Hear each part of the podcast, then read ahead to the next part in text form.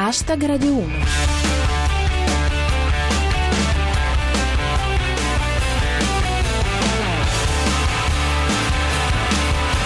Buona serata a tutti, chi vi parla è Giulia Blasi e questo è Hashtag Radio 1, 7 minuti lordi di satira da Twitter e musica. Fra i nostri argomenti di oggi ci sono Torino-Juve, un derby tormentato, 25 aprile, una retrospettiva. Hashtag Radio 1. Abbiamo capito una cosa, che lo stadio è quel posto dove la bottiglietta dell'acqua te la sequestrano, ma con la bomba carta vai tranquillo. E infatti qualcuno ci è andato tranquillo, rovinando quello che doveva e poteva essere un trionfo a tutto tondo per il Toro, che mancava la vittoria del derby da 20 anni. Ecco com'è andata secondo Baronda Quarto. Torino-Juve, 10 feriti in curva del Toro per una bomba. Pirlo ha alzato troppo la maledetta. Il corso degli eventi secondo Danilo Petrelli. Scontri e bombe durante Torino-Juventus. Al 90° l'arbitro, invece di fischiare la fine, ha fatto firmare un armistizio.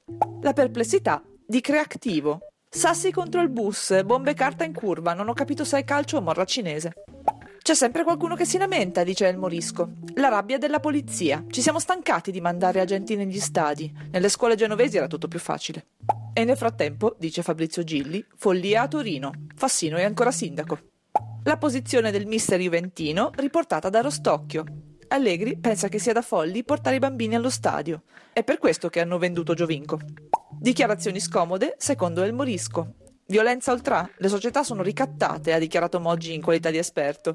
Riporta l'uomo rana. Il mondo del calcio invoca l'intervento del ministro dell'interno. Alfano sta verificando se ci sono giocatori kazaki da espellere.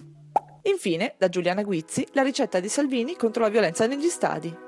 Picchiamoli a casa loro. I'm hardly known in this neighborhood, but I can't help feeling like I've been misunderstood.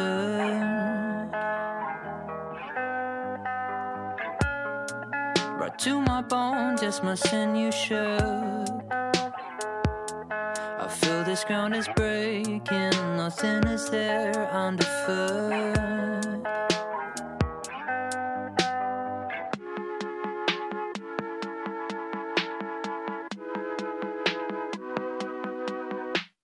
Living isn't easy when you've been free and it's taken away.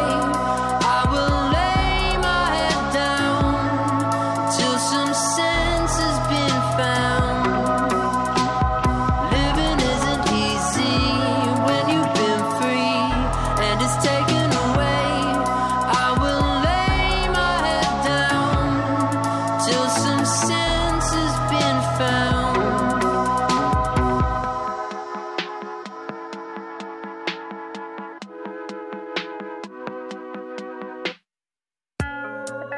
Days on days, looking back, I lay. I know I'm insecure, but I've been wasting away.